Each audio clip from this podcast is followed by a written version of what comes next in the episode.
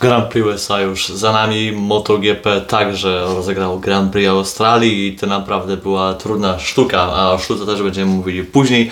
W każdym razie ja jestem Grzesiek, to jest kanał Greg Motorsport, to jest podcast Greg Motorsport o sportach motorowych na całym świecie, Formuła 1, MotoGP, NASCAR, IndyCar, Endurance, nie Endurance, może poza rajdami omawiamy właśnie prawie cały motorsport jaki istnieje i zapraszam właśnie Was na podcast po Grand Prix USA.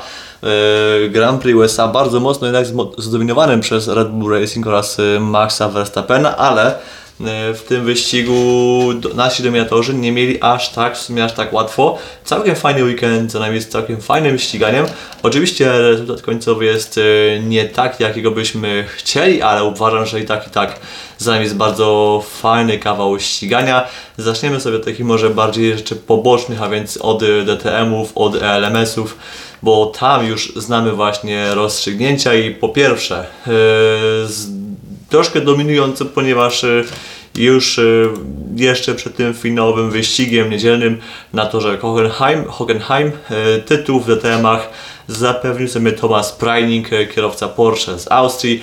Wykazał się fantastyczną formą. Mirko Bortotti oraz Ricardo Feller byli naprawdę świetnymi rywalami dla Austriaka w tym roku i kierowca właśnie e, Lamborghini oraz kierowca Audi właśnie kolejno byli świetni, ale właśnie Preining e, pokazał, że właśnie on jest tą wschodzącą gwiazdą właśnie wyścigów sportscarów i kto wie, gdzie zobaczymy go za rok, zobaczymy czy Porsche będzie chciało go z niego, że tak powiem, wyciskać te tytuły oraz wyniki w przyszłości właśnie w DTM-ach, czy może uznają, że pójdzie, że hej, może jednak nie marnuj się chłopie tutaj, pójdź właśnie w Endurance, spróbuj właśnie może siłach w LMS-ie, może właśnie w WEC-u, może za rok pójdziesz załóżmy do LMGT3 w WEC-u, a może za parę lat zobaczymy, czy nawet w e, Porschaku, w Porschaku w klasie Hypercar, czy to, czy to prywatnym, czy fabrycznym, kto wie, e, opcje pewnie jakieś są. Na razie no, trzeba powiedzieć sobie jasno, że naprawdę Porsche wykonało z tym samochodem świetną robotę właśnie w Niemczech. Przypomnijmy, to właśnie ten tytuł smakuje tym lepiej, tym bardziej dobrze, że to jest właśnie debiut właśnie tego samochodu w tym roku, rok temu też y, debiutancką. Tytuł właśnie w DTM-ach. Wyrwał, e, wyrwał samochód właśnie, now, też nowe auto, e, z nie nowym kierowcą, ponieważ z Sheldonem van der Linde, który już e, te tory oraz specyfikę ścigania w DTM-ach znał ale rok temu M4 GT3 była nowym autem i w roku był podobny case właśnie. E, 911 wersja 992 też była nowym autem, które było właśnie pierwszy rok w DTM-ach, a szczególnie jeszcze przypomnijmy to właśnie, że ta poprzednia, poprzednia właśnie generacja Porszaka też do najlepszych nie należała, a w tym roku właśnie Preining wycisnął z tego naprawdę świetne wyniki. Wspomniany Van der Linde był koniec końców e, czwarty po tym troszkę niemrawym starcie, paru niemrawych momentach. Udało mu się wygrać e, w wielkich bólach jeden wyścig na Norris Ringu. E, No, Van der Linde pewnie chciał, oczekiwał, że ta kampania może pójdzie mu lepiej. I tak i tak był najlepszym z kierowców BMW, bo zanim na przykład zaraz zanim w punktach się znalazł e, René Rast, ale Rast opuścił też jedną rundę, więc yy, obydwaj panowie byli sobie wręcz równi w wynikach, ale cóż, to już nie ma znaczenia. Sezon DTM jest już za nami, a więc czekamy już teraz na to, co będzie miało miejsce w przyszłym roku. Oczywiście cały czas w formule aut GT3, znów y, z autami, które wymagają wsparcia fabrycznego, no bo właśnie w DTM-ach jest taki format, że Niby są to GT3, ale opłaty, finanse, jakie są tam wymagane do tego, by tam startować oraz poziom właśnie rywalizacji jest taki, że bez e, wsparcia fabrycznego, bez kierowcy fabrycznego też ani rusz. Zresztą zobaczmy właśnie Borto, em, Preining, Bortotti, Feller, e, Lind, Van der Linde, Rast, Stolz, e, Dennis Olsen, Kelvin Van der Linde, Lukas Auer, Maro Engel, właściwie możemy iść tak aż do, nie wiem, aż do Jacka Aitkena na 14 miejscu, więc kierowcy Ferrari m, w Emil Fryu. No dobrze, do, do Aitkena nie, ale do 13 Wittmana i tam są sami kierowcy fabryczni. Jeżeli nie jesteś kierowcą fabrycznym, no to nie za bardzo masz szansę. Albert Koszta na przykład też się parę razy w tym roku pojawiał i też no, na, no jeżeli nie był tym kierowcą na stałe, oraz kierowcą ze wsparciem fabryki to też nie za bardzo miał szansę. E, No cóż, mistrzem właśnie DTM-ów jest e, Thomas Preining, który już e, od paru właśnie ładnych lat już tam błyszczał właśnie w autach GT i teraz nastąpiło to właśnie z tych największych osiągnięć poparte w- z wygraną na Norrisingu, także kilkoma pole position, właśnie dominacją też weekendu na- Hockenheimie, ponieważ właśnie na Hockenheim wygrał obydwa wyścigi, też cała masa podiów właśnie na Oszesleben, właśnie w Zandvoort też było podium na, Nur na Nürburgringu w wersji sprinterskiej, na Sachsenringu, cała masa takich równych wyników, e, rzadko kiedy chyba, no może raz, tak, tylko raz był poza w ogóle poza czołową dziesiątką, więc naprawdę ta równa jazda opłaciła. No, ale też DTM też nam bardzo fajny sezon dowiozły. Ta zmiana właśnie y, punktacji też nam pewnie sporo pomogła właśnie sprawiła, że też y, kierowcom opłaciło się walczyć o punkty, nawet jeśli byli poza dziesiątką. Przypomnijmy właśnie w tym roku, od tego roku w DTM-ach punktuje już aż 15 kierowców, czyli mamy system podobny do tego, co jest właśnie w MotoGP, co sprawia, że kierowcom się opłaca walczyć, nawet jeżeli są gdzieś tam skazani na finisz jakiejś tam dalszej pozycji. DTM y, za nami, mamy też rozstrzygnięcia w European Le Mans Series, a więc y, Mistrzostwach Europy Długodystansowych. Tam z kolei mistrzami zostają e, Jack Aitken, y, Alex Lynn i wraz z nimi mistrzem jest y, Kevin Simpson, a więc kierowca z, z Barbadosu. Y, Oni właśnie byli kierowcami z y, Algarve Pro Racing. Początkowo w tym sezonie wydawało się, że to TF Sport, y, załoga z LMP2 Pro Am może nawet nam zdominować y, ten zawody. No tak się nie stało. Finalnie właśnie to Aitken, Lynn oraz y, Simpson do samego końca właśnie walczyli o, y, o mistrzostwo i tak też się właśnie stało. Na drugim miejscu z kolei właśnie w, w punktacji dojechali y, Phil Hanson, Oliver Jarvis oraz Marino Sato.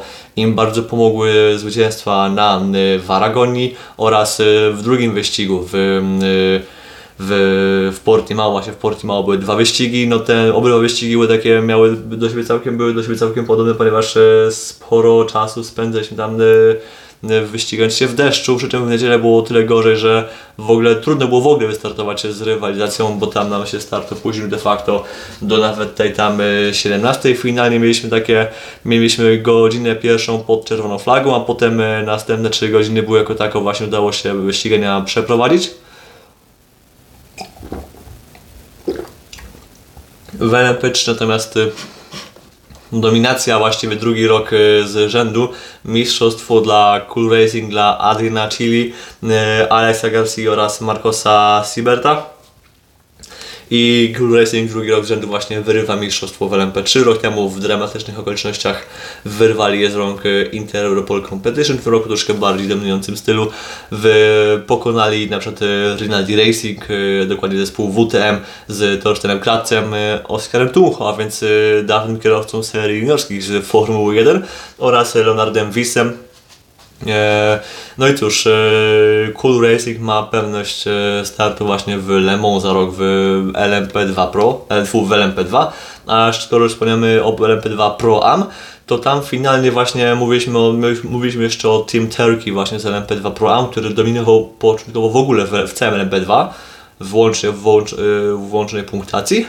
Finalnie no, ten zespół nawet nie zdobył mistrzostwa w Proamie, ponieważ potem w Proamie nastała jakaś taka seria gorszych wyników, y, gorszy finish niż w Aragonii, czy w pierwszym wyścigu w Portimao. Finalnie mistrzami w Proamach zostali François Perrault oraz Mathieu Vaxivier z w Corse, a wicemistrzostwo zdobył Cool Racing z Aleksandrem Kłanim, Malte Jakobsenem oraz y, Nicola Lapierem. Właśnie Malte Jakobsen to też jest y, świetny talent, no zobaczycie go w hypercarach przyszłości będzie chłopak, będzie chłopak tam szalał.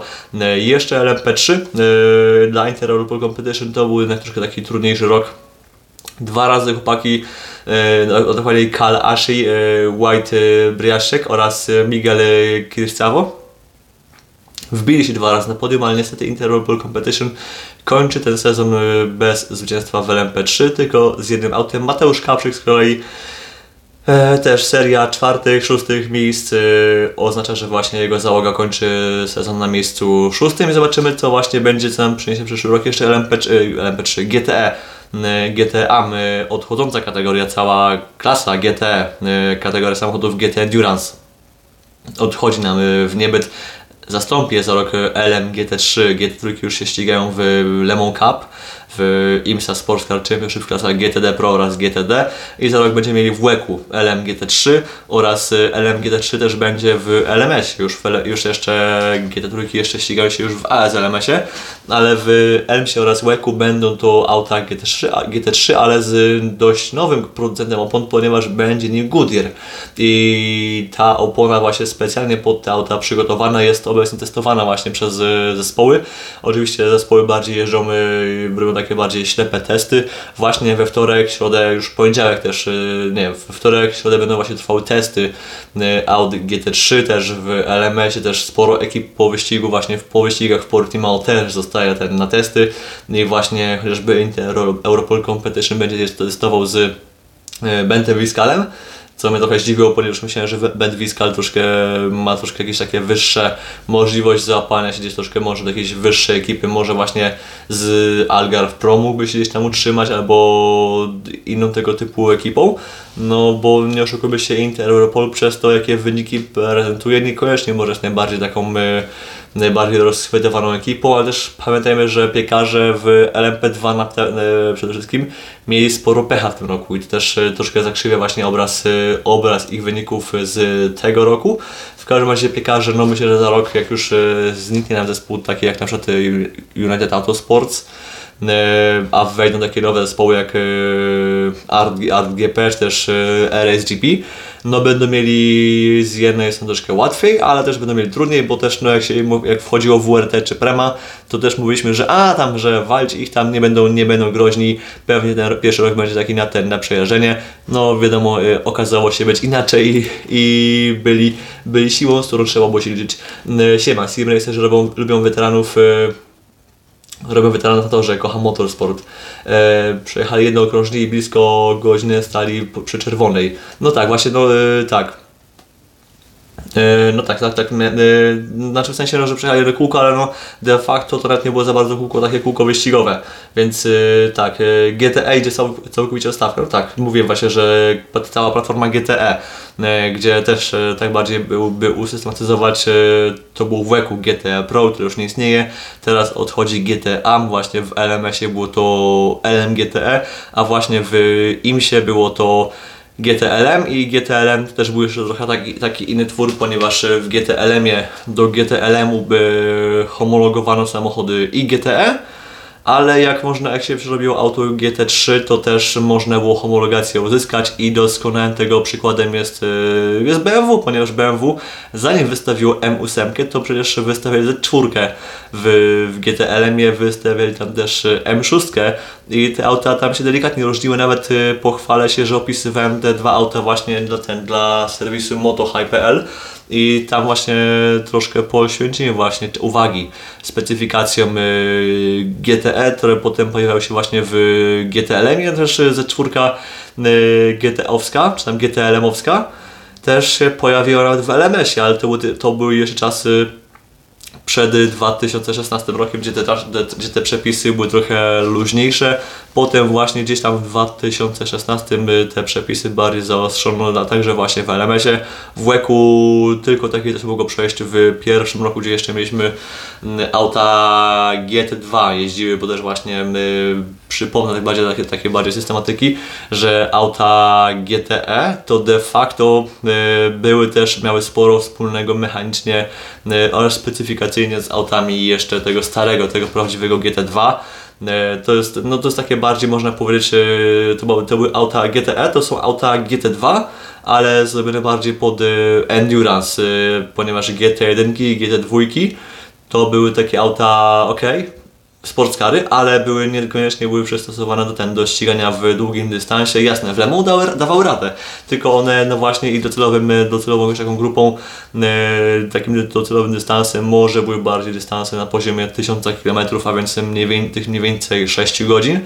E, No i cóż, ta kategoria nam się już żegna, jeszcze nam został tylko wyścig w Spa, w Spa, w Bahrajnie za dwa tygodnie, w właśnie finał WEC-u, a potem już e, cała ta kategoria idzie w stawkę i wchodzą nam auta GT3, wraz z nimi może otworzy się sporo okazji a ten dla różnych zespołów, chociażby już wiemy, że właśnie United Autosports chce wystawić McLarena, E, wiemy też, że AKSP zespół, który w GT World Challenge wystawia Mercedesy, wiąże, zwiąże się prawdopodobnie w dołeku z Lexusem. To jest e, ciekawe. E, Kto jeszcze? No Audi też tam kombinuje właśnie na ten rok, zanim jeszcze wycofają całkowicie się z Endurance'ów. Też coś tam właśnie kombinuje, może coś im się uda. E, Borowej właściwie chyba nawet jeszcze nawet i Mercedes coś tam będzie próbował, ale Mercedesowi chyba się to nie uda i Mercedes będzie musiał się ograniczyć do, do, ograniczyć do startów w LMS-ie.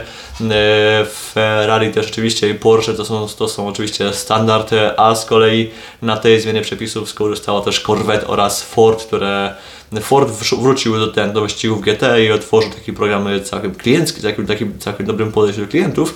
Natomiast te Corvette przeszło właśnie z modelu takiego stricte fabrycznego, koncentracji na jednym programie, na dwóch, na dwóch samochodach w jednej serii i otworzyli też na klientów i mają teraz, będą mieli właśnie dwa auta, WIM, cztery auta w WIMSie, cztery korwety, będą cztery korwety w WIMSie, dwie, dwie fabryczne oraz dwie prywatne. W GT World Challenge America też będą e, dwie korwetki, w WEC-u też będą dwie korwetki, prawdopodobnie może będzie korweta gdzieś tam jeszcze może w DTM-ach, no właśnie cały czas chcę, abyśmy mieli korwet właśnie w DTM-ach, Forda, Mustanga też w DTM-ach, bo mając właśnie amerykańskie auta, możemy gdzieś tam może targetować w tego amerykańskiego kibica, mimo że godziny startów DTM-ów no nie są za bardzo atrakcyjne ten dla USA, no ale zawsze jest to jakieś takie nawiązanie, że mamy hej, mamy auto z prawdziwym y, tam V6, V8 z amerykańskim, mamy amerykańskie auto w stawce, to może gdzieś tam kibice z USA gdzieś tam się może przyciągną, byłoby super, nawet już testują Lexusa, tak, też to właśnie wspomniałem, że właśnie, że ASP testuje testuję właśnie RCF-kę. Yy, No, nowy Lexus będzie w 2026 mniej więcej wejdzie do ten do użytku. Na razie właśnie ASP będzie musiało się przemęczyć z tym, jeżeli dostaną miejsce w stawce, a według tego, że prior- priorytet mają ci, mają OM-y, które mają Hypercara w stawce, no to ASP pewnie spokojnie właśnie miejsce dostanie. Cyril, najbardziej underrated autem w GT3 jest Lexus. Buda niby Osasza, ale wygrali GTD Pro. Wiesz co? Eee, Wygrali w GTD Pro też, pamiętaj, że ta stawka też nie była największa właśnie, ja tam, y, ja mam właśnie do Lexusa takie właśnie podejście, że okej, no, wa- no tak, że jest mega underrated, ale no właśnie jakoś jakimś cudem, gdyby, gdyby było dobrym autem, gdyby było świetnym autem, albo inaczej, gdyby miało dobre wsparcie, to w Europie ono by sobie radziło, ale właśnie w Europie na pewno zabiło je, zabił je brak wsparcia. Gdybyśmy właśnie, gdyby Lexus się faktycznie interesował Europą, to faktycznie RCFK by świetnie śmigała właśnie w Europie i robiłaby wyniki takie, jakie, robił, jakie przez lat robią Audi, Mercedesy i tak dalej. No ale w Europie niestety jest to ogródek dla, ten, dla, dla Ferrari, dla Porszaków, dla Audi, dla BMW i tak dalej. Na Lexus nie za bardzo ze swoim skromniejszym wsparciem no, musiał się właśnie zamknąć w USA oraz w Japonii. Yy, może właśnie nowa generacja Lexus- Lexusa to może coś tam zmieni właśnie, to może nowe auto, które tam chcą wprowadzić, może zmieni właśnie ich yy, oblicze. Byłoby super, no ale właśnie tak, Lexus no jest taki troszkę właśnie dla mnie, nie że underrated, a może bardziej nieodkryty potencjał. O, tak bym powiedział, podobnie było z Hondą NSX, ponieważ Honda NSX też właśnie też y, no, chociażby z Major Shank Racing zdobywała mistrzostwo właśnie w GTD, gdzie, gdzie jest, y, stawka jest jeszcze bardziej liczna niż, niż w GTD Pro. Y, I tam Acura, pod brandem Akury, no właśnie NSX y, śmiga fajnie momentami, znaczy momentami, teraz nie, nie za bardzo, ale wcześniej śmigała świetnie, więc ten. Y, idąc już może bardziej do konkretów, no to za rok możemy spodziewać się sporej ilości Polaków, znaczy sporej. Możemy spodziewać się paru Polaków, no bo na pewno testował, dziś nie jeździł, ale testować miał z DKR-em Robin Rogalski. Y, Kuba Śmiechowski prawdopodobnie zaangażuje się w jedno z aut Inter Europolu właśnie za rok w LMS-ie. Nie wiem, czy będzie jedno auto, czy dwa. Na pewno Kuba będzie jeździł w IMSie w rundach Endurance. Y, Na pozostałe rundy pewnie będzie ktoś, ktoś inny wchodził. Natomiast y, może właśnie Inter Europol wystawi dwa auta, swoje dwa auta, ponieważ im się będą wypożyczali auto od PR1. Y, a w LMS-ie będzie prawdopodobnie właśnie jedno albo dwa auta, w LMP2 pewnie jedno będzie, na pewno jedno byłoby w normalnym LMP2, a drugie pewnie byłoby w Proamie. Nie wiem, tu jest, tu jest cała masa możliwości, masa kombinacji, jaką można, jaką można wprowadzić. I myślę, że Kuba na pewno by się tam gdzieś tam chciał pościgać. No, myślę, że musi, by, no, by mieć też e, tą trzeźwość, e, tą, tą, by mieć to wjeżdżenie przed, przed Lemą na przykład, gdzie w Lemą obowiązkowo będzie pewnie startował. E, Mateusz Kapszyk pewnie też coś ciekawego się szykuje. E, nie wiem, ja na razie mogę bardziej się domyśleć, ale jakieś tam domysły swoje mam i myślę, że e, to będzie pewnie coś ambitniejszego. Gdy miał strzelać, e, to strzelam, że pewnie pojawi się w LMP2 i to pewnie w jednym z aut Interopolu. Pewnie, to jest, to jest coś, co mógłbym strzelać. E, Z Polaków może mieć chyba po, po jednym Polaku w każdej z trzech klas, znaczy kategorii. W LMP2 ogólnie, w LMP3 oraz y, w LMGT3 możemy też mieć Polaka jakiegoś. To byłoby, to byłoby na pewno ciekawe i uważam, że jakiś scenariusz jest tam w miarę prawdopodobny, ale na razie LMS zostawmy. Przejdźmy sobie może już e, do czegoś tam, do takich rzeczy może bardziej konkretnych. E, Chodź super, e, Cyprian, e, chodź Super GT, nie wiem czy jest e, sens porównywać do GT3, bo to totalnie inne specyfikacje, a Lexus akurat w Super GT pomimo swojej specyfikacji pokazał potencjał. E, Masz na myśli specyfikację GT500, jeżeli mówisz o GT500 Cyprian, to właśnie to faktycznie totalnie nie ma to sensu, bo to są de facto inne samochody, no przecież GT500 to no de facto jest to Class 1, a Class 1 to jest, y, nie ma nic wspólnego z GT3, chyba że mówisz o tym, co wystawiają w GT300, no to już tam już tam ma więcej sensu, bo tam startują de facto auta GT3, przy, czym y, y, Super GT nie jest, tak, nie jest aż tak prostą konstrukcyjnie serią, bo jak wiecie, to są Japończycy, nie? To są Japończycy i Japończycy muszą to swojemu popierdolić. Japończycy nie dość, że mają właśnie GT500, a więc mają to swoje, mają swoje, yy, no to nie, to mówię, że GT500 to nie ma sensu. No ale patrz, yy, no właśnie, yy, e, tak dokładnie GT500 do GT300 to powinno to, bo tam się w Priusa przerobić. No właśnie, propos Priusów. To tam najgorsze jest to, że, nie, że to nie GT500 jest tym największym pojebaństwem, bo tam w GT300 masz e, coś takiego, że masz tam dopuszczone auta GT3, a jeszcze masz e, coś takiego jak Mother Chassis. To jest takie auto e, z wspólnym chyba podwoziem albo ze wspólnym silnikiem. W każdym razie jest taka kategoria, gdzie możesz naprawdę robić takie różne dziwactwa. Przypomina to w miarę auto GT3 i możesz mieć Priusa GT3, nawet z hybrydą chyba tam możesz go mieć. I tam, tam nieraz latają bardzo dziwne, i bardzo niepokojące konstrukcje właśnie w GT300.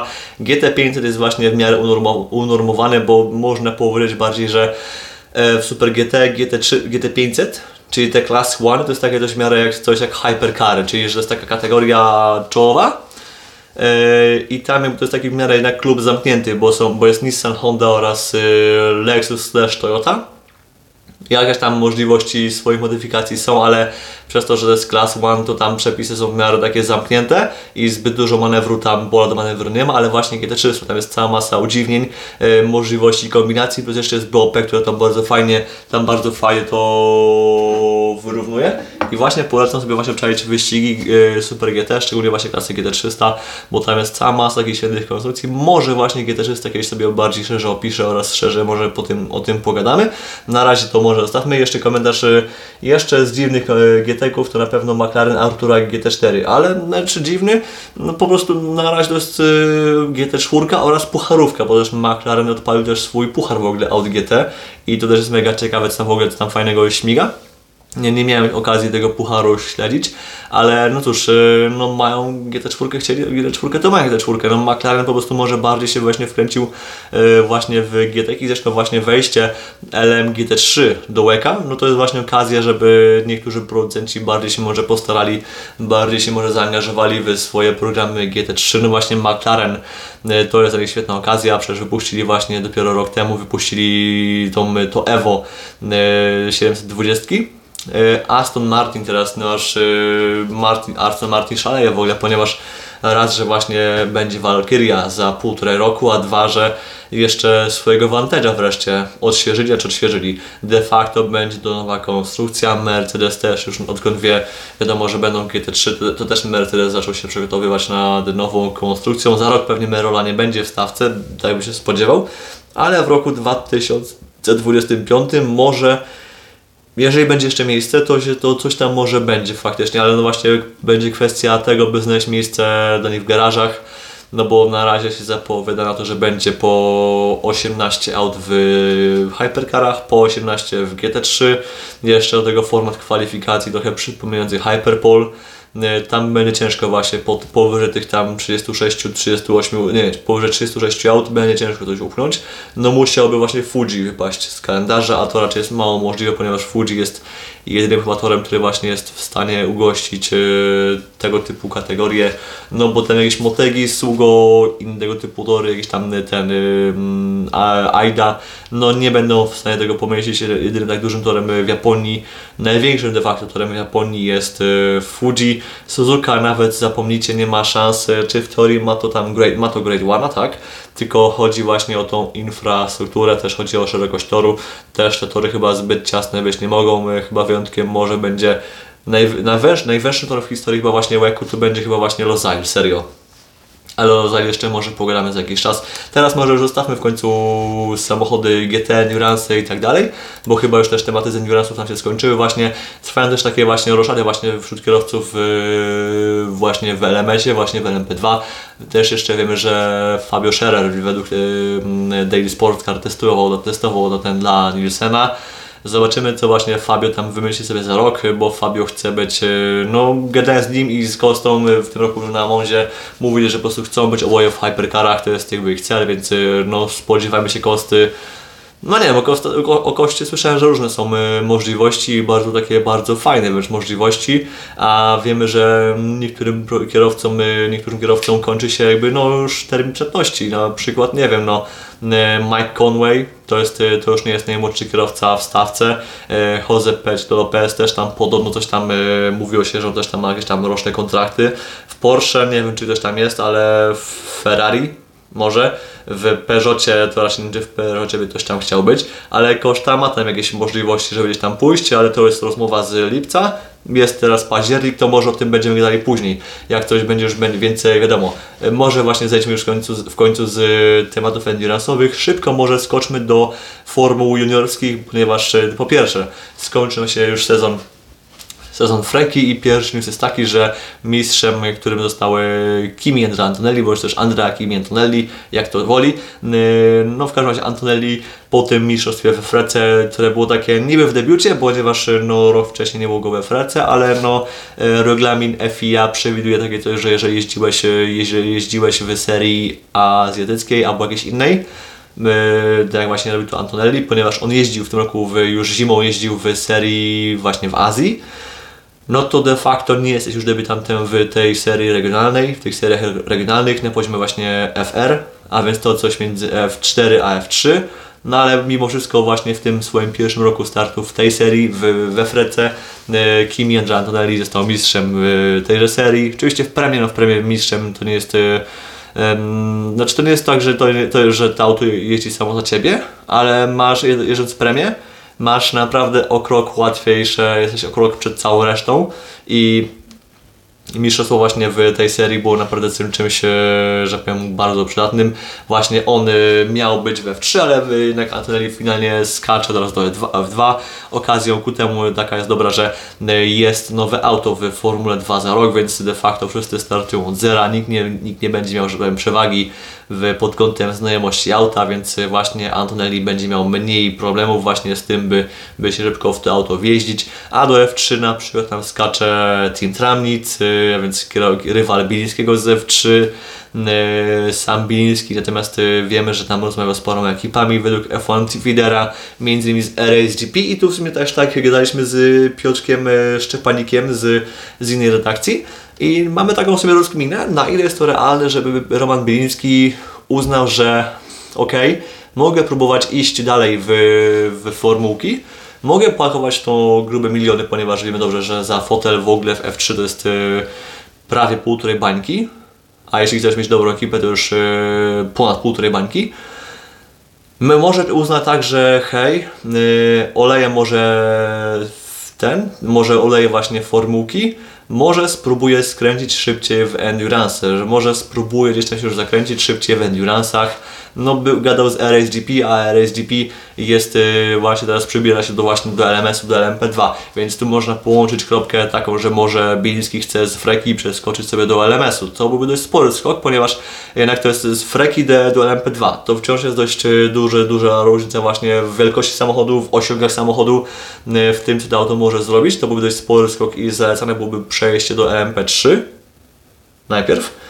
Ale nie takie już skoki widział, widział właśnie Motorsport, więc y, taką kropkę można połączyć, ale raczej bym na razie y, nie dawał już takiej teorii jeszcze zbyt wiele wiary, bo to na razie jest takie bardziej plotki z Instytutu, z IZ, e, Instytutu Danych z Dupy, które właśnie sobie wyczarowaliśmy z Piotrem Szczepanikiem, ale sobie taki 1% bym zostawiał, taką rezerwę, że a, pomyślałem, może to faktycznie zadziała, no bo w sumie hej, y, no Roman może próbować iść do F3, F2, y, tylko no dobrze wiemy, że tam jest y, masywny odstrzał i że szansa, że z tej stawki się bijesz do Formuły 1 w ogóle, no jest, y, jeśli już tam jesteś, to jest 1 na, 1 na 100, jeśli jesteś w F3 czy F2.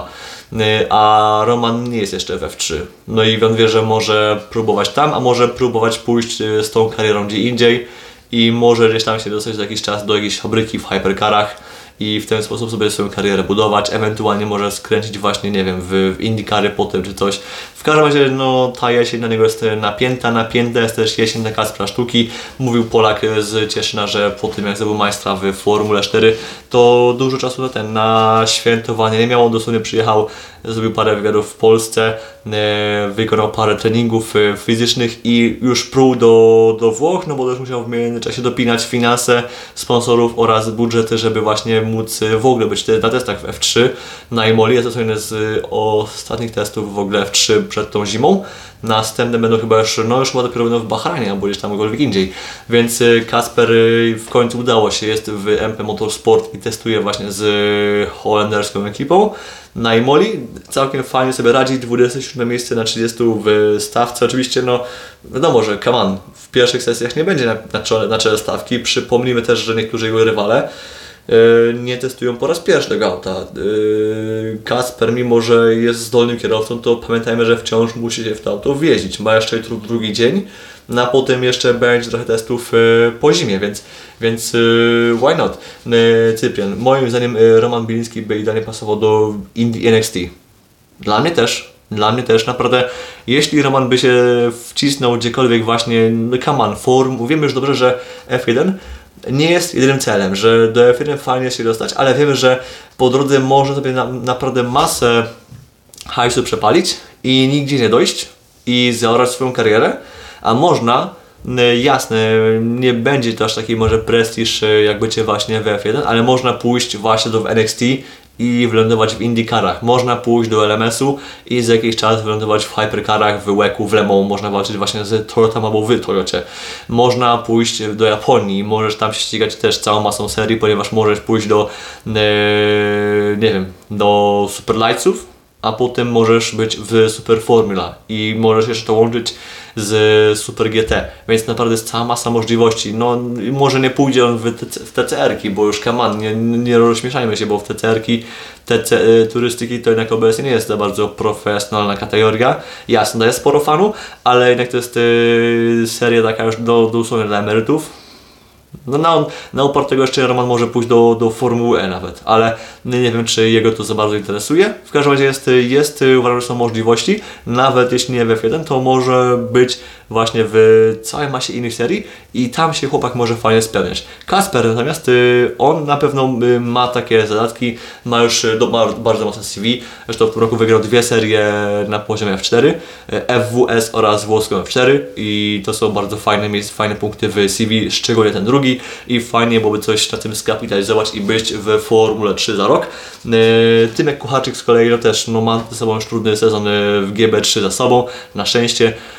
No, sezon w Douglasie nie był dla niego zbyt łatwy, po drodze było parę błędów, ale było też sporo pecha, nie z jego właśnie winy. Finalnie no, na końcu gdzieś tam w tym 7-8 lokata w punktach, a więc dość daleko, ale no wiemy, że jednak ten sprzęt, jakim dysponował też nie był topowy. Ja tego się boję, że ta, ten sezon Tymka przez to jakie były mizerne na, na, ten, na porów na tle Kaspra Sztuki w innej serii, może być troszkę takim e, zaoraniem właśnie kariery Tymka. Ja mam nadzieję, że tak, nie, tak to się nie skończy, że Kucharczyk za rok gdzieś tam się znajdzie właśnie w, w dobrej serii.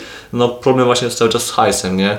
Że no, jego główny sponsor nie za bardzo e, fajnie się atencjował na tym, na, na Instagramach i tak dalej, ale jak trzeba było już sypnąć, żeby dopchnąć sezon w GB3, no już nie za bardzo był chętny, a szkoda, bo Tymek naprawdę pokazał się świetnie rok temu w hiszpańskiej F4 i miał zadatki na to, by być gdzieś w jakimś fajnym miejscu we Frece, a skończyło się na GB3, więc e, no cóż, na, do F3 na pewno za rok chyba nie wpadnie, ale gdyby się udało jeszcze Frekę gdzieś tam mu załatwić, albo ewentualnie czołową ekipę w GB3, no to byłoby coś, bo drugi sezon, sezon w Douglasie to już będzie takie mega na przepale, nie będzie już to będzie już mega męczące, no już lepiej też sery skręcić w endurance. Yy, skończmy już może właśnie tematy, tematy, tematy właśnie około formułkowe tych serii dla serii juniorskich, chyba że może macie jakieś pytania, to chętnie właśnie chętnie o tym podyskutuję, bo właśnie od tego jest, od tego jest ta audycja. Yy, a tymczasem przejdźmy sobie do F1. F1 tak jest. A więc Grand Prix USA, United States Grand Prix na torze Kota już po raz dziesiąty. Tak, dziesiąty? Dziesiąty? Jedenasty.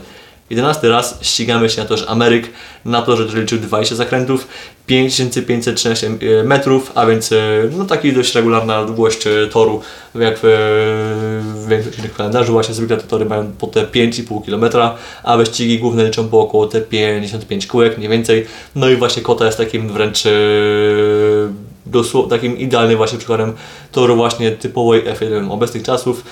No jeszcze dodajmy fakt, że go zbudował Herman Tilke, ale naprawdę pod kątem charakterystyki kota się mu świetnie udała. Ściganie też tam nie jest y, zbyt złe, bo tam są takie 3-4 miejsca, gdzie można fajnie się ścigać, ale przejdźmy sobie do kwalifikacji. W kwalifikacjach wypada nam y, duet Williamsa, duet Astona Martina, co nas bardzo dziwi. E, to auto Astona Martina mam wrażenie, że po prostu jest z każdym upgrade'em coś im w tym aucie demontują, że dostajesz nowy pakiet, ale wymontowujemy Ci tylne skrzydło. Dostajesz drugi, drugi kolejny pakiet, ale wymontowujemy Ci tylne skrzydło. Wchodzi kolejny pakiet poprawek, no to zabieramy Ci silnik na przykład. Tak to wygląda. No, nie, nie po prostu to auto, to auto z każdym upgrade'em jest coraz wolniejsze. To jest, to, jest, to jest Aston Martin zrobił coś niesamowitego. I jasne, wiadomo, że trzeba robić poprawki po to, by się rozwijać, bo jeśli nie robisz poprawek, to jest to już miejsce, a jeżeli jest to już miejsce, to się de facto cofasz.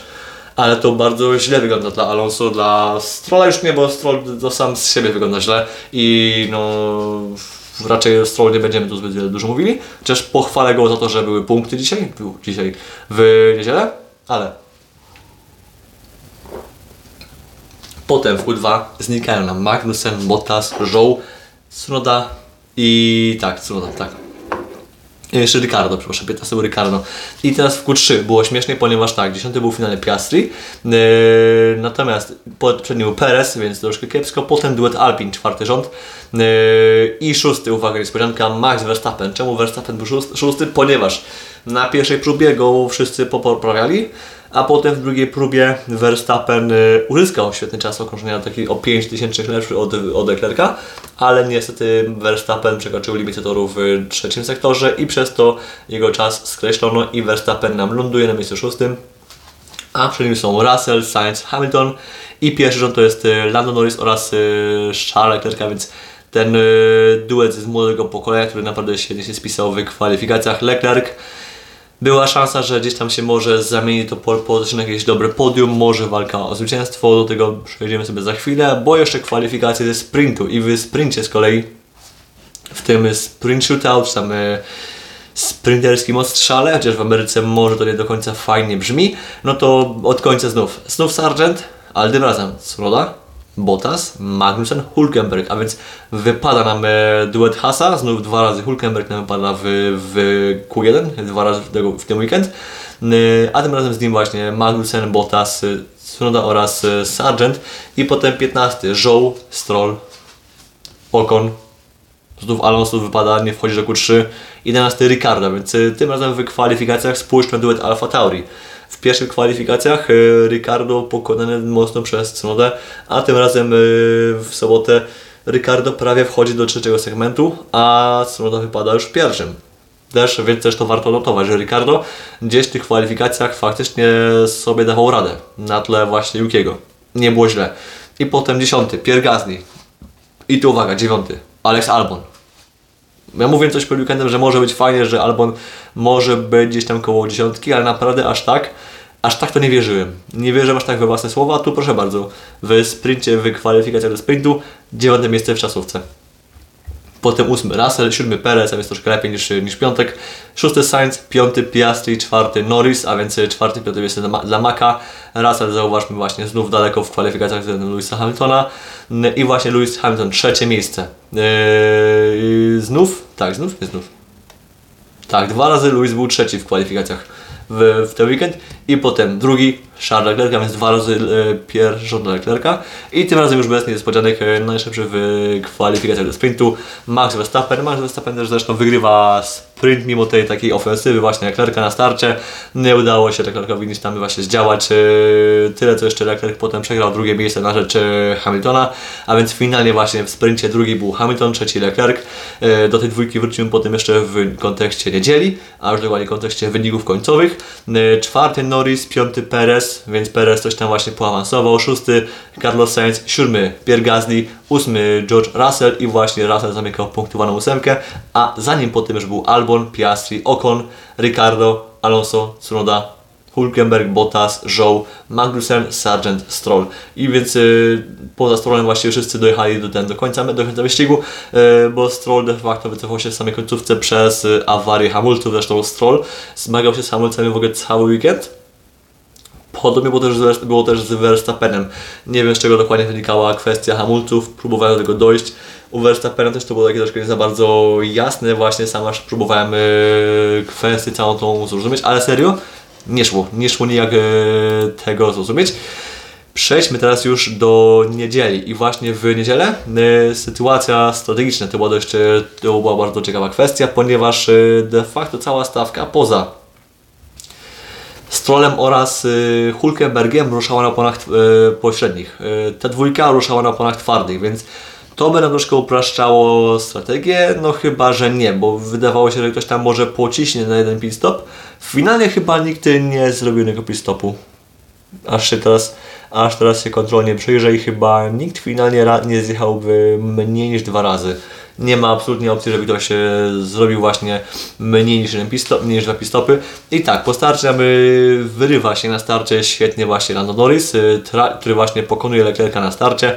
Leclerc e, spada też za ten, za plecy Hamiltona i właśnie mamy duet właśnie Leclerc, e, przepraszam, e, Lando Norris oraz Leclerc na czele, potem właśnie za nim jest Hamilton, ale potem właśnie za nim jest e, Sainz, Potem jest Verstappen piąte miejsce, Piastri trochę, czas, trochę miejsca na starcie traci. Za nimi właśnie Ocon właśnie ma kolizję z y, Piastrim i ta kolizja sprawia, że Ocon ma uszkodzenie sidepodu, lewego sidepodu, który potem sprawia, że on y, na chwilę buduje taki tramwaj za sobą, gdzie za nim utyka Perez, Gasly, e, Tsunoda, Zhou i tak dalej, tam utyka za nim cała, cała taka, grubo, co dość sporo kierowców za nim, za nim utyka i niestety Ocon nam się z wyścigu wycofuje, szkoda właśnie, ponieważ mogły być podwójne punkty dla Alpin. Potem dalej e, Verstappen zabiera się właśnie za Sainza, za Leclerca, za Hamiltona, e, dwu za Hamiltona, nie, za Leclerca, bierze się właśnie za, za duet Ferrari, dobija się tam do miejsca trzeciego. I w tym momencie mniej więcej też e, na mniej więcej kółku dziesiątym nadchodzi też awaria u Piastrego. On też właśnie wycofuje się na skutek właśnie awarii, awarii samochodu, po prostu samochodu. Po- Pochodzi właśnie o skutki kolizji właśnie jeszcze z Okonem i wtedy nam przychodzi moment pierwszych zjazdów. Y, Wydawało nam się, że niektórzy kierowcy może pocisną na jeden pit stop, może komuś się właśnie uda. No niestety, niestety to się taka rzecz się nie udała. Verstappen y, poddaje się już na kółku 16 i on de facto odpala całą tą serię zjazdów, ponieważ on zjeżdża na okrążeniu 16, a potem na kółku 17 y, jak jeden mąż Norris, Sainz Perez, ta trójka zjeżdża. Wcześniej jeszcze zjechali Bottas, Zhou, Magnussen, ale im trochę to właśnie wypali potem w twarz, bo oni będą musieli ten drugi pit wykonać wcześniej. I ich final, i te, te ich trzecie stinty będą takie, no, będą trwały ponad 25 kółek, ponad, e, nie, blisko 30 kółek, co sprawi, że właśnie Bottas, Joe, Magnussen będą tracić całą masę pozycji właśnie w, pod koniec wyścigu, więc im to bardzo mocno, bardzo źle im to wypaliło w twarz.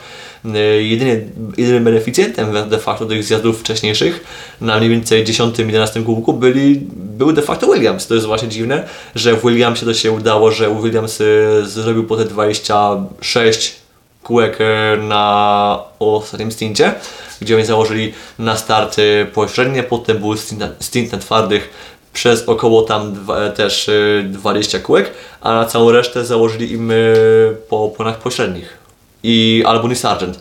Im to bardzo fajnie zadziałało, a z kolei w Alfa oraz u Magnusena no zesrało się to kompletnie. Natomiast wróćmy do czołówki. Zjeżdża właśnie na, na tym 17 kółku zjeżdża właśnie Norris z Sainzem oraz Perezem, a potem yy, Hamilton oraz Leclerc. Oni dziadują troszkę, bo silą się na to, na to, że coś się właśnie uda wycisnąć do mniej więcej 20 kółka. Na 20 zjeżdża Hamilton i gdzie już Mercedes już miał taką właśnie myśl, że hej, może zjedźmy wcześniej, może zjedźmy później, czy chcemy jeden pit stop, czy nie. Mercedesie byli bardzo właśnie niepewni, czy chcą właśnie ten jeden postój zrobić, czy może dwa postoje Y, i na 20 kółku uznają, że ok, zjeżdżamy i tu następuje problem, ponieważ Lewis ma bardzo długi postój, o ile u Verstappena i całe reszty de facto pit stopy były takie, wahały się w granicach e, 2,5 do 2,8 sekundy. Tak, niestety u Hamiltona był to postój ponad e, 3,5 sekundy, więc sekunda poszła psu w cholerę na tym, na tym właśnie postoju, co właśnie kosztowa- kosztowało go tą sekundę, e, którą potem musiał nadrabiać. Leclerc w tym czasie jeszcze zostaje na torze i to Leclerc de facto był tym jedynym stawcą, który zrobił jeden postój, ponieważ on zjeżdża na oponach e, pośrednich na kółku 23 i zakłada twarde i na nich już pruje do samej mety, no potem mu to bardzo mocno źle wypali w twarz, yy, twarde aż tak jednak długo nie trzymały, pośrednie też tym bardziej, yy, ale tymczasem właśnie jest, trwa cała ta właśnie, całe to właśnie przetasowanie, Leclerc właśnie przez chwilę sobie tak poprowadził, ale gdy już on zjeżdża to właśnie na prowadzenie wraca Norris, Verstappen, yy, Verstappen już podcie, po podcięciu Lewisa Hamiltona, e, przez jego zły post, przez jego dłuższy postój, e, wpada właśnie za, za Norrisa i właśnie jest walka między Norrisem oraz Verstappenem i to de facto ta dwójka między sobą właśnie rozgrywa walkę o e, o prowadzenia w tamtym momencie. E, W tamtej chwili myśleliśmy, że Hamilton ma de facto już po wyścigu, że jest zaorany, ale potem okaże się, że Hamilton naprawdę ma świetne tempo i ta prędkość była fantastyczna, że te poprawki widać naprawdę świetnie zadziałały. Właśnie przypomnijmy, że poprawki przywiózł właśnie Mercedes. Haas miał spory pakiet jak na, jak na Haasa bo de facto był to chyba ich taki może drugi większy pakiet. Y, Jeszcze duży pakiet miał Aston Martin, a oczywiście w Astonie troszkę to inaczej wyglądało, ale w Mercedesie było widać, że naprawdę y, ten pakiet był świetny i to wszystko działało bardzo dobrze. No ale potem jeszcze pójdziemy, przyjdziemy do tematu, y, który nam wyjaśni, czemu tak się de facto nam to wyglądało. Idąc dalej do, ten, do rzeczy, yy, następuje ta druga i finałowa seria zjazdów, która nie dotyczy, nie dotyczy Leclerca.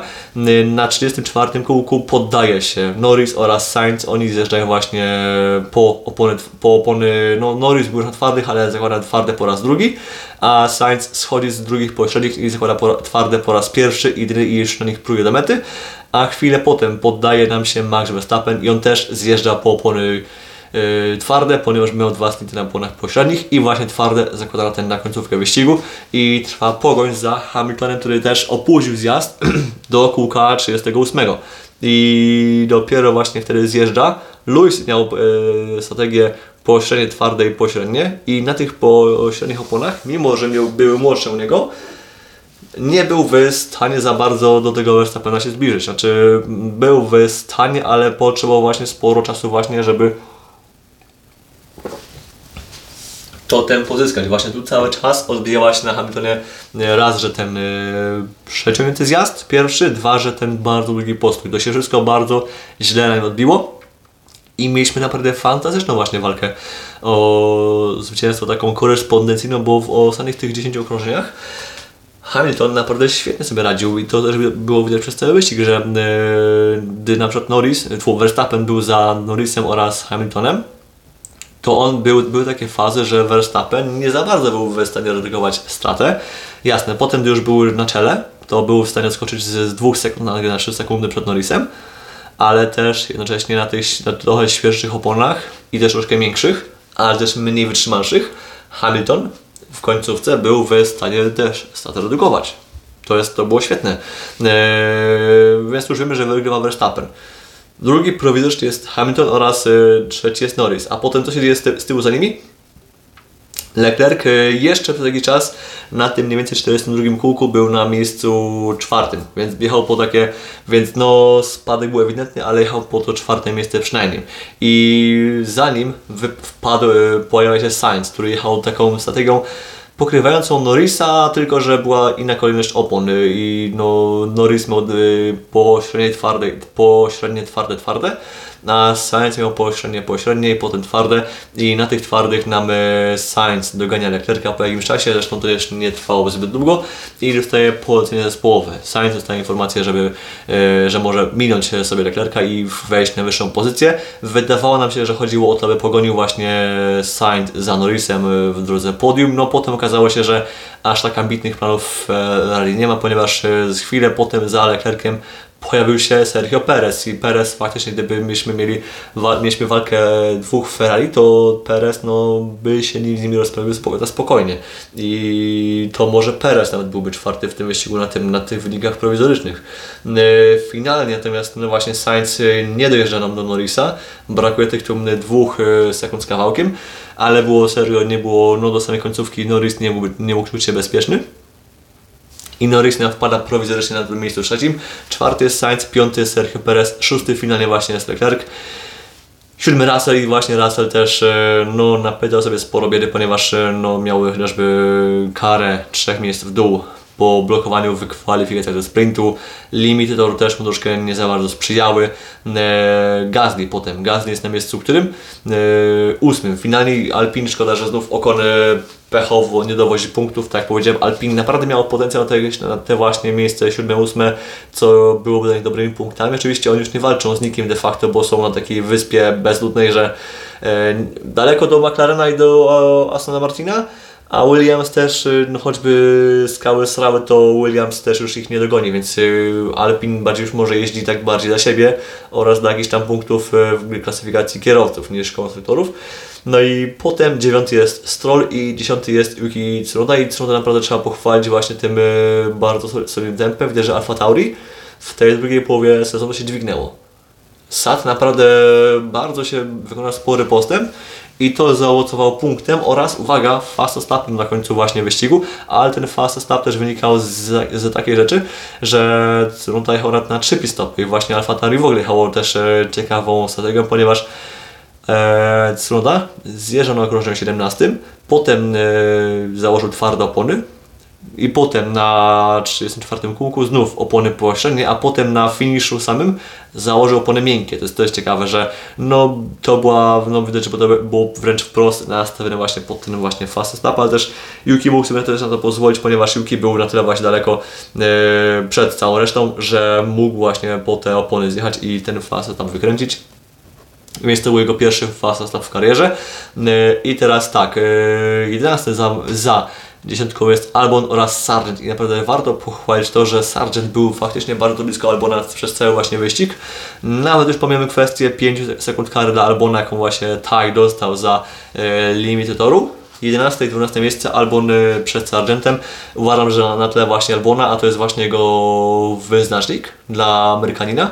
Uważam, że Sargent e, pojechał bardzo spójny, bardzo równy weekend. Jasne, w kwalifikacjach były dwa razy do dupy, ponieważ było dwa razy 20 i to, było, to jest y, fatalny wynik, ale właśnie ale punkty się zdobywa w wyścigu. Jasne, punktów nie było dzisiaj na takich na torze, wywalczonych fizycznie, ale i tak i tak przez to właśnie przez tą bliskość do Albona, do Albona, który stracił tylko te 5 sekund y, przez tą karę, no to na mecie by ich rozdzieliło te 6-7 sekund, gdyby nie to. Yy, uważam, że i tak i tak jest bardzo fajny weekend i bardzo warto mieć to sobie właśnie zanotowane, że Sargent takie coś może zrobić. Teraz tylko fajniej byłoby jednak robić to regularniej niż e, to, co miał miejsce do tej pory, bo było zwykle tak, że był e, raz był 12, potem nagle seria jakichś tam wyścigów e, daleko gdzieś tam i cała masa jakichś tam kolizji oraz kontrowersji. Potem znów miejsce 12, i potem znów e, seria jakichś tam wyścigów e, w Nigdziu i potem znów 12 właśnie jak to miało miejsce e, dzisiaj. Sprint był idealny po to, by sobie włączyć, jak, jak ktoś nie mógł usnąć. Tak, szczerze, ja usnąłem na sprincie, ale też dlatego, że ja chciałem na MotoGP wstać i w sumie finalnie tak nie wyszło, bo i tak sprint MotoGP odwołano. Ten wyścig był strategicznie, strategicznie bardzo ciekawy. Setupowo też to się właśnie, e, tfu, e, setupowo też, bo wyższe auta nie miały potem problemów z deskami. Tak właśnie, teraz e, zaraz sobie do, właśnie do kwestii desek przejdziemy, bo jak dobrze wiecie, deski to była bardzo interesująca kwestia, tylko jeszcze wspomnę tak dla mm, z punktu właśnie z kronikarskiego obowiązku. Potem 13 Hulkenberg, 14 Bottas, 15 Zhou, 16 Magnussen, 17 Ricardo, 18 Alonso, który jechał po punkty przed Strollem, więc fizycznie na to, że byłby dziewiąty mniej więcej przed Strollem. Natomiast y, awaria zawieszenia w końcówce wycof, sprawia, że Alonso wycofuje się po raz drugi. Alonso w tym roku nie ma w punktach w niedzielę. I teraz przechodzimy do kontrowersji, ponieważ po wyścigu okazuje się, że y, na wskutek za bardzo wyrobionych, wyrobionych desek w samochodzie z wyścigu wykluczeni zostają y, Lewis Hamilton oraz y, Charles Leclerc. I co to oznacza? To oznacza, że Lando Norris przesuwa się na miejsce drugie, Sainz wskakuje na podium na miejscu trzecim. Czwarty jest yy, Perez. Natomiast piąty jest Russell, szósty Gasly, siódmy jest Stroll, ósmy jest Tsunoda i potem punkty nam zamykają yy, Yuki Tsunoda oraz tfu, e, Alex Albon oraz Logan Sargent. I teraz co to oznacza ten, dla punktów klasyfikacyjnych? De facto nam to już zamyka walkę między Perezem a Hamiltonem o miejsce drugie, o wicemistrzostwo wśród kierowców, bo to jest 40 punktów. Zostają nam 4 wyścigi do końca sezonu oraz jeden sprint, więc zostaje nam ile wyścigów? 2 punktów, e, 104 plus 8, około 112 punktów do zdobycia w tym roku zostaje. Więc e, no, Lewis musiałby się sporo natrudzić i teraz e, to nam właśnie tu trudnia tą całą sytuację. E, Dla walki Ferrari kontra Mercedes to chyba zbyt wiele nie zmienia. Tyle, że Mercedes po prostu parę punktów będzie na tym bardziej stratny. W McLarenie to de facto też pomogło tylko to, to była formalność, że Mac minie Astona i to była już formalność właśnie to podium tylko nas w tym utwierdziło. E, Ważniejsze natomiast jest to, że Alfa Tauri wówczas e, zdobywa całą masę punktów, no bo dziesiąty Tsunoda nagle jest ósmy. I teraz y, masz y, 5 punktów zamiast dwóch, bo był jeszcze ten fastest lap i teraz Alfa Tauri, fu, Alfa Tauri, tak, Alfa Tauri nagle jest y, dalej jest dziesiąte w klasyfikacji zespołowej, kons- konstruktorce, ale ma 10 punktów teraz. I tylko dwa punkty tracą do Hasa, więc tam będzie ciekawie. Potem cztery punkty tracą, tracą do Alfa Romeo, więc cała ta trójka jeszcze się tam może nam przemieszać. Więc nagle walka o miejsce, o niebycie ostatnim y, nam się troszkę zaostrzyła. W Williamsie natomiast oznacza to, że Williams y, ma sporą poduszkę nad Alfą oraz Hasem, bo teraz mają punktów 26 a Alfa ma ich 16, więc ta dycha jest y, nad Alfą. Oczywiście na Alpinę to już nie patrzą, ale y, Williams już myślę, że może być teraz bardziej pewny tego miejsca siódmego, to byłby dla nich świetny wynik. Ale przejdźmy sobie do tego, dlaczego coś się w ogóle stało, że mamy taką właśnie, a nie inną sytuację. Chodziło o to, że po wyścigu y, jest oczywiście inspekcja techniczna. Techniczna. mm,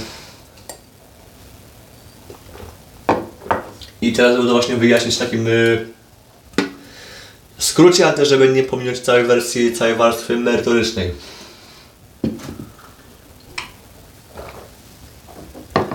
Jeśli chodzi o kwestię wagi oraz kwestię homologacji pewnych rzeczy oraz naklejek oraz ym, w sensie, że to na co FIA wydaje naklejki homologacyjne oraz tego typu rzeczy, to każde auto jest badane pod tym kątem. Potem y, pewne rzeczy, pod pewnymi rzeczami, względami, y, badana jest część samochodów, a natomiast finalnie y, jest tak, tylko jedno auto się rozbiera do zera i o tym dowiemy się, kto, y, które auto rozebrano do zera, dowiemy się przy Grand Prix Mexico City właśnie przed, y, zawsze przed następnym weekendem jest y, taka informacja, prawie zawsze jest taka informacja, że y, podczas poprze- poprzedniego weekendu, poprzedniego eventu, po tym evencie zarekwirowano całe auto i rozebrano je tam do zera. To zwykle trwa tam te parę godzin, by to całe, całe auto przebadać. bo to jest troszkę inaczej wygląda niż w WEC-u i dlatego takie badanie nie trwa miesiąc, a tylko tamte dodatkowy, dodatkowy dzień. Em, chyba, że na flyawayach, na triple headerach to może wygląda inaczej, ale często jest tak, że właśnie, że jest informacja, że rozebrano to jedno auto do zera i przebadano jest je w, w całkowitości. E, Natomiast e, badania takiej właśnie części jak deska czy elastycznych skrzydeł zwykle typuje się kilka aut i właśnie wytopowano, że e, były w tej, e, w tej grupie były właśnie samochody 16 oraz 44. I to jest bardzo ważne, ponieważ e, ponieważ to, jest, to są przepisy. To nie jest rzecz uznaniowa według sędziów, że a, wybierzemy sobie tam e, ileś tam aut, nie. Jest przepis, że muszą wytypować właśnie cztery auta w drodze jakiegoś losowania, nie wiem, może ciągną pałeczki, może nie wiem, może uff, grają, nie wiem, grają w karty albo coś, albo Macao, bo nie wiem, albo mo- może mają tak, że, że kierowcy zbierają się po wyścigu, grają w Macao i, ten, i ten, ci, którzy przegrają, to może ten, to oni oddają e, kluczyki do aut, do ten, do, do badań. Nie to jest już jest e, kwestia uznajmy losowa. E, A to jest bardzo ważne, ponieważ sporo kibiców, e, szczególnie Louisa Hamiltona, pewnych rzeczy nie rozumiało. Widziałem, doskonale widziałem fanpage Mercedesa, fanpage Louisa, na fanpage FIA nawet się nie, nie odpalałem, bo nie chciałem, bo już wiedziałem co będzie. W każdym razie rzecz jest taka, że przepisy dyktują co, kiedy sędziowie muszą sprawdzić i w jaki sposób. Też właśnie kwestia te, tego, jak ta deska jest badana, bo chodziło o to, że e, deska, jaka znajduje się pod, e, pod podłogą samochodu, deska drewniana, to jest element e, standardowy narzucony przez, FI, przez regulamin. Każdy korzysta z tej samej deski i wszystkich kierowców, wszystkie zespoły obowiązują te same przepisy, każdy i ta deska nie może się zużyć powyżej pewnej ilości milimetrów. To jest wręcz właśnie mierzone w milimetrach oraz tam częściach dziesiątych milimetra. Jeśli w punktach, w których się tę deskę bada, a to też są e, ściśle określone punkty, ta deska zużyje się za bardzo, wówczas następuje po prostu dyskwalifikacja. E, Nie bawimy się w takie też, że a straciły tyle i tyle za dużo z tej deski, to mu doliczymy ileś tam sekund. Nie. Kwestie techniczne nie podlegają karom czasowym. I też do klaryfikacji, jak gdy 3-4 lata temu mieliśmy Grand Prix Niemiec, w którym y, pan kierowca zrobił punkty, przez to, że Alfy dostały tam kary za coś tam, tam była kwestia proceduralna, za którą Alfa Romeo dostała dwa razy po 25 sekund na Giovinazziego oraz na Raikkonena. Obaj dostali po 25 sekund i to im dało właśnie, to ich wywaliło de facto ze stawki, ale to nie były kwestie techniczne, to były kwestie proceduralne. E, Tutaj były to kwestie czysto techniczne i to oznaczało, że przez to, że Leclerc oraz e, Hamilton mieli samochody de facto nielegalne, e, po prostu wjechała kara dyskwalifikacji, bo właśnie w miejscach, w których te, tą deskę badano, jej zużycie było zbyt duże, yy, te wyżłobienia były zbyt głębokie, a właśnie deska jest po to, aby samochody nie były za bardzo obniżane. Zresztą też nawet są zdjęcia na Twitterze, które właśnie yy, krążą właśnie po Twitterach i właśnie widać jak ta deska była za bardzo wyrobiona, wręcz objawiało się tym właśnie, że ich samochody bardziej dobijały do ziemi, i to wszystko właśnie zostało udowodnione. Zespoły nie będą od tego apelować. To jest po prostu prosta piłka. Masz nielegalne auto, wiesz, że to jest kwalifikacja i to jest bardzo ważne, by też kibice niektórych kierowców to właśnie rozumieli, ponieważ naprawdę śmieszy mnie ilość komentarzy, jaka leciała, że e, tam FIA Stappen, y, że Fraudstappen, tak dalej, że FIA niższy sport, że FIA bad, FIA zła, tak dalej, że FIA zawsze ten y, działa na korzyść wygrywających, że FIA znowu kryje Verstappena, znowu bije Red Bulla, że FIA sobie sama strzela w stopę. To jest naprawdę jest bardzo, bardzo śmieszne, bo ja te same, te same komentarze od tych samych osób widzę od y, naprawdę już ty, ten sport śledzę. Oczywiście to, to jest y, hiperbolizowanie, ale o właśnie, no właśnie, Hamiltoniarze. Znaczy, też nie będę obrażał kibiców Hamiltona, ponieważ e, każdy sportowiec, czy też e, artysta nawet, ma tak, że ma fanbase, który jest toksyczny i ma fanbase, który jest zdrowy. I często niestety jest tak, że, ten, że proporcja jest taka, że często ta, ta część toksyczna jest troszkę większa niż ta część normalna. I niestety właśnie u Luisa jest tak, że ten fanbase toksyczny jest troszkę właśnie większy niż, niż ten, no, niż, niż ta normalna część a jest bardziej wokalny. Y, U Verstappena zresztą też to jest też to się objawia, zresztą kalend- chybice kalendarscy nie zapomnę, nie byłem nigdy na F1 jeszcze y, i nie musiałem być na F1 po to, by się przekonać, jacy są, jacy są kibice z Holandii, bo byłem rok temu na Le Mans i naprawdę w strefie kempingowej kibice Verstappen, kibice Verstappena, po prostu panowie z holenderskimi plakatami gołych bab i puszkami holenderskich napojów wyskokowych zawieszonymi na, na płocie okalającym strefę kempingową robili chryję taką, jakiej nie zrobili, jakiej nie robiło się nawet na tym, na, na, na czymkolwiek, na jakimś, na jakimś, nie wiem, na, na rejwach nawet takich, takich chryj nie ma. Tak sobie mogę to, tak to mogę porównać. I naprawdę to mnie wręcz e, śmieszy, wręcz mnie to bawi. No cóż, więc e, dla wyjaśnienia. Przepisy, wszystko było zgodne z przepisami. E, Po prostu kwestia jest taka, że właśnie były wylosowane te cztery auta. Niektórzy się pytają, że skoro wylosowano właśnie dwa auta takie, znaczy z tych czterech aut dwa były nielegalne, bo wylosowano właśnie Luisa oraz y, Leclerca i ich auta były nielegalne, to czemu nie zweryfikowano jeszcze sprawdzono, nie sprawdzono jeszcze dogłębniej aut Sainza oraz y, Russella? Y, To jest pytanie wbrew pozorom uważam zasadne, bo faktycznie tak, można by, można byłoby właśnie robić tak, żeby żeby jeśli właśnie, jeżeli są te, jeżeli są samochody, jeśli są samochody jeśli samochody ten, jeżeli samochody, y, jeden samochód jednego zespołu chce dyskwalifikację, to faktycznie potem warto było jeszcze może przekonać, y, sprawdzić, jakie jest, jak to się właśnie dzieje z autem y, team partnera tego, z tego właśnie zespołu. Ale to może bardziej jest kwestia na przyszłość. Nie powiem, że, to jest, że tutaj przepisy są- są dziurawe i że de facto Russell mógł w takim razie oszukiwać, bo pamiętajmy też, że Russell też mógł być do tego badania wytypowany. I w, no, w skrócie nie opłaca się oszukiwać. Yy, kończymy temat tego. Jeszcze tego oczywiście odnotuję to, że oczywiście Sargent dzięki temu był właśnie w punktach, yy, więc pierwsze punkty Amerykanina od yy, 30 lat, od czasu właściwie de facto Michael Andrettiego z który ścigał się w 93 dla McLarena. O klasyfikacji kierowców też chyba mówić nie, będę- nie ma co. Tylko pochwalę to, że Alonso jakimś cudem jeszcze się trzyma na miejscu czwartym co przy jego wynikach z ostatnich wyścigów jest nie że cudem, ale naprawdę mnie bardzo szokuje. Temat Formuły 1 chyba możemy już e, zostawić. Następna eliminacja, następna runda za tydzień w Mexico City i jeszcze szybko na koniec, na koniec e, całego już bardziej podcastu, na sam koniec e, szybko temat MotoGP. Philip Island jak zwykle dowiozło nie, ma, nie, mam, nie mam komentarzy, nie ma, nie ma, nie mam ten, nie mam zastrzeżeń. Jedyne zastrzeżenie było takie, że no, pogoda nam e, stanęła bardzo mocno na, ten, na, na drodze, ponieważ e, musiano już w piątek podjąć decyzję o tym, że zmieniamy format weekendu, że nie będzie sprintów w sobotę, sprint wynosimy na niedzielę według harmonogramu, a w sobotę zrobimy wyścig Grand Prix i to był chyba strzał w dziesiątkę, ponieważ no, wiatr i deszcz na tym torze były takie moc, tak na tyle mocne, że no, faktycznie ściganie w niedzielę było w ogóle ledwie możliwe. Eee, właśnie na Philip Island ta pogoda właśnie o tyle mocna, że to jest wtedy faktor, leżymy, że to jest na wyspie Filipa przy Melbourne i to leży siebie, cały ten kompleks y, toru leży blisko oceanu.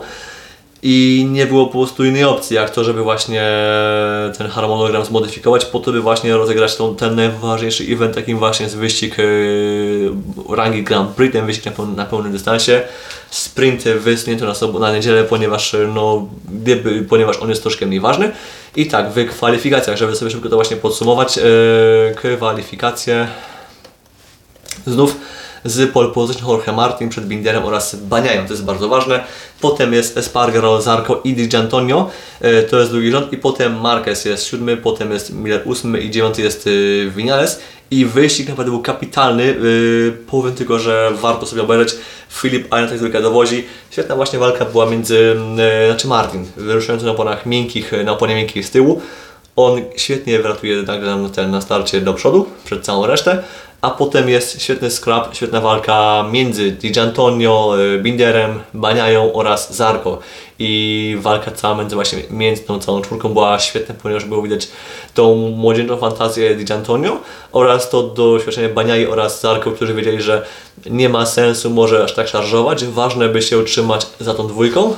I chyba panowie wiedzieli, że prędzej czy później Martin y, spadnie z klifu z tymi oponami.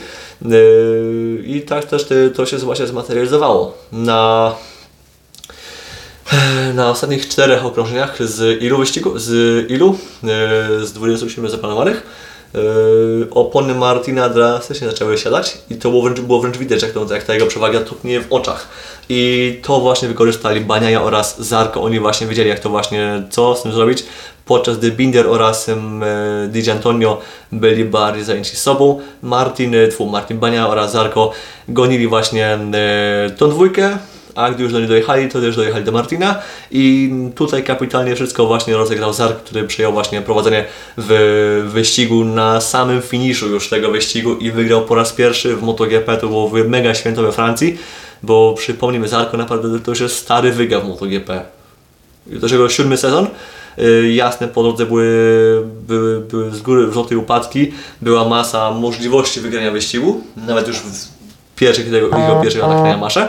E, To się potem mocno nieraz e, wywracało. Teraz e, też zanosiło się, że już Zarko nigdy wyścigu nie wygra i w końcu w tym naj, tych najbardziej myślę, że imbowych okolicznościach Zarko wygrywa naprawdę świetnego klasyka. To jest wyścig, który będziemy wręcz e, pamiętali przez lata. Zresztą jak prawie każdą rundę na Phillip Island. Drugi jest Pecco Bagnaia przed e, Di Antonio właśnie. Di Antonio też świetna forma właśnie w końcówce sezonu. Naprawdę Di w drugiej połowie się świetnie pokazuje i to jest e, jakiś tam sygnał chyba dla Hondy, że hej, może nie musicie iść w Lekłonę, może nie musicie odzywać do Espargaro, może weźcie Didzie. Czwarty Binder, piąty właśnie Martin i Martin tym samym właśnie traci e, trochę Peko z, z zasięgu wzroku, ponieważ nagle nam się robi ta strata już na poziomie punktów 27. E, przynajmniej sprint nie było właśnie w niedzielę, więc e, może nie będzie tej straty jeszcze większej. I potem jest Bezaki, Miller, e, Espargaro, dziewiąty jest e, Alex Marquez, dziesiąty jest Enea Bastianini, a z kolei potem jest Vinales, Marini, Oliveira, Quartararo i Marc Marquez. Z kolei w Moto3 wygrywa Ayumu Sasaki, a w Moto2 wygrywa Fermin Alde- Aldeguer. Nie, sorry, sorry. Pomyliło mi się. W Moto2 wygrywa Tony Alborino, Arbolino i tu wyścig przerwano już w dwóch trzecich dystansu, po to właśnie, by przez to właśnie przez pogodę, bo w niedzielę serii już e, ta pogoda była nieznośna i nawet Moto2 ledwo dojechało do mety. Tam się w pewnym momencie, czy w pewnym momencie wróciło nam się finalnie jedna trzecia stawki, z, czyli 10 z e, 30 riderów w ogóle leżało. E, tyle będzie z MotoGP, chyba będzie też tyle w ogóle z e, odcinka na dzisiaj, chyba że coś tu może jeszcze będzie ciekawego do, wspomnienia. E, genialne ściganie w wyścigu głównym w sobotę. W Moto3 dość spokojnie, Moto2 e, no tak, festiwal, festiwal właśnie gleb. No tak, no Phillip Island też zresztą przez tą swoją porywistość, wiatrową serio nam e, ten, nam e, nam ten, nam robi jaja. E, może też właśnie Homestead. Wiesz to może Homestead pogadamy właśnie w czwartek, bo też no dzisiaj troszkę nam się ten podcast wyciąga, a myślę, że ten, że temat właśnie pociągniemy właśnie może w środę. I też mega dziękuję za, za interakcję. E, ja myślę, że właśnie do tego wrócimy w czwartek około tej właśnie 20, 19. Zobaczymy, to się właśnie rozegra. Dziś e, ja Wam mega pięknie dziękuję za obecność, za, ten, za interakcję. To był podcast e, Greg Motorsport. Widzicie, że naprawdę ściganie było świetne i też sporo fajnego się dzieje w polskim motorsporcie. Myślę, że to bardzo fajny czas dla naszego sportu, w, do tego sportu w tym kraju. Mam nadzieję, że przyszły rok będzie jeszcze